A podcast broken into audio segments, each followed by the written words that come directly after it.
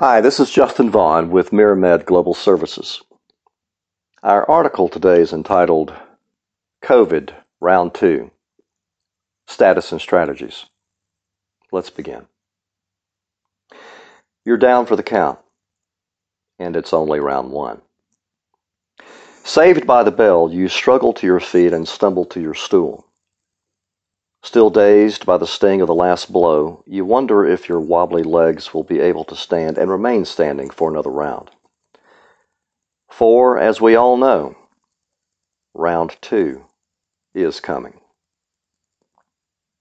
That's the way many in the healthcare industry are feeling right about now. Having weathered the blows of the first round of COVID, we're now bracing for round two. In today's article, we will examine the current status of the virus, as well as strategies that some hospitals are employing to deal with the surge of cases in their area. This first section is entitled Tale of the Tape. It may be helpful to first survey the current situation as it concerns the coronavirus. Is there a second wave, and are we in it?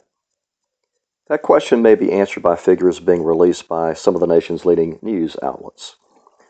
According to the October 25 edition of the Washington Post, the United States sustained a new record high in new COVID cases over a seven day rolling period, coming in just shy of the 70,000 mark.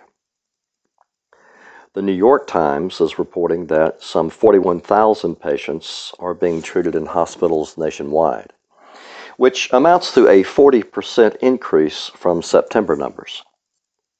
Anecdotal evidence in support of what these newspapers are reporting can be seen in diverse areas of the country. For example, in Texas, there has been a nearly 400% increase in hospitalizations in just the last three weeks in El Paso County. In Utah, the governor's office is reporting that many hospitals are nearing 85% capacity, which is the maximum benchmark set to ensure hospitals have enough staff members to care for patients.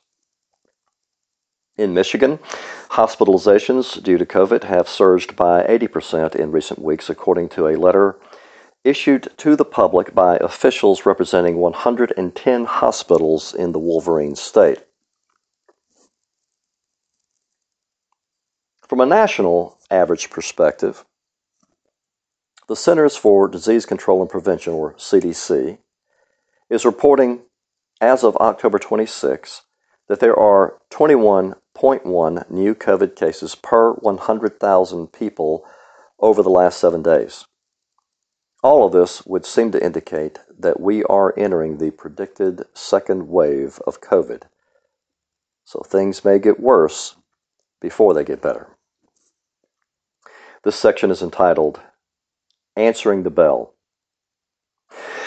Yes, round one of the pandemic was devastating in many ways for the nation's health, economy, and way of life.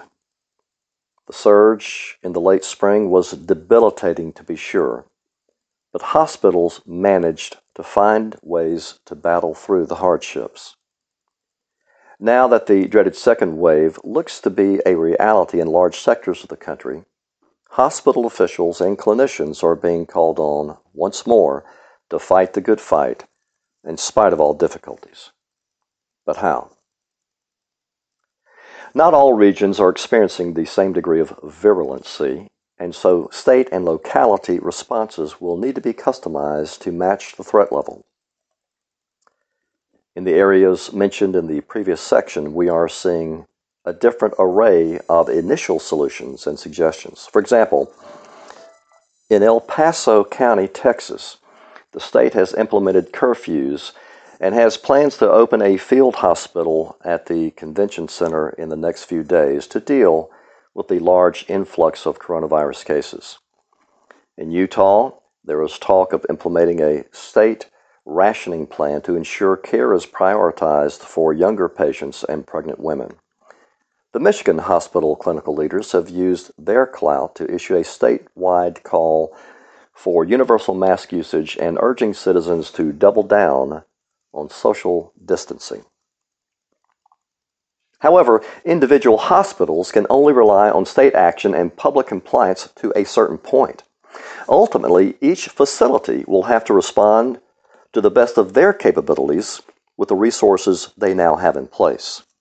Hopefully, CEOs and other decision makers learned from mistakes and successes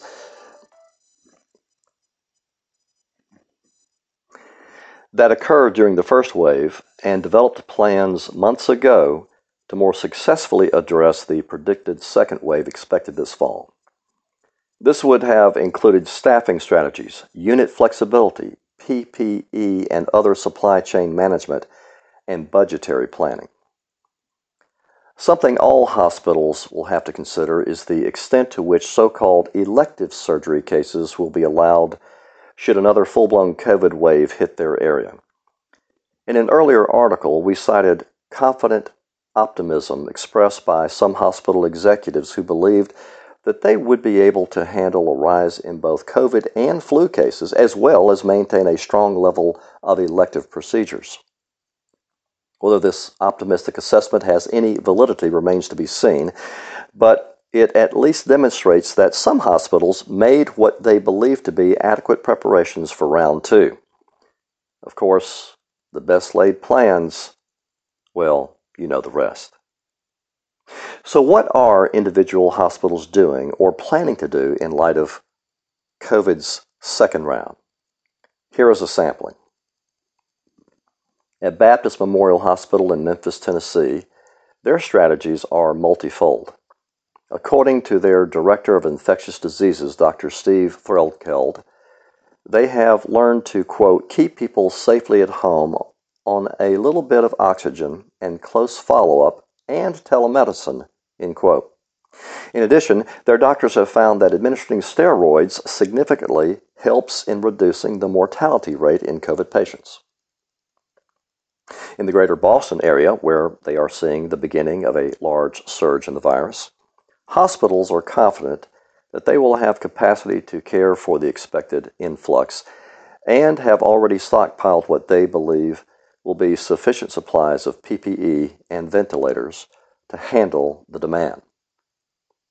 At Munson Medical Center in Traverse City, Michigan, leaders established a, quote, clinical incident command team, end quote, comprised of physicians, nurses, and administrators whose mandate is to analyze health department numbers, inpatient numbers, and diagnostic testing numbers on a regional basis.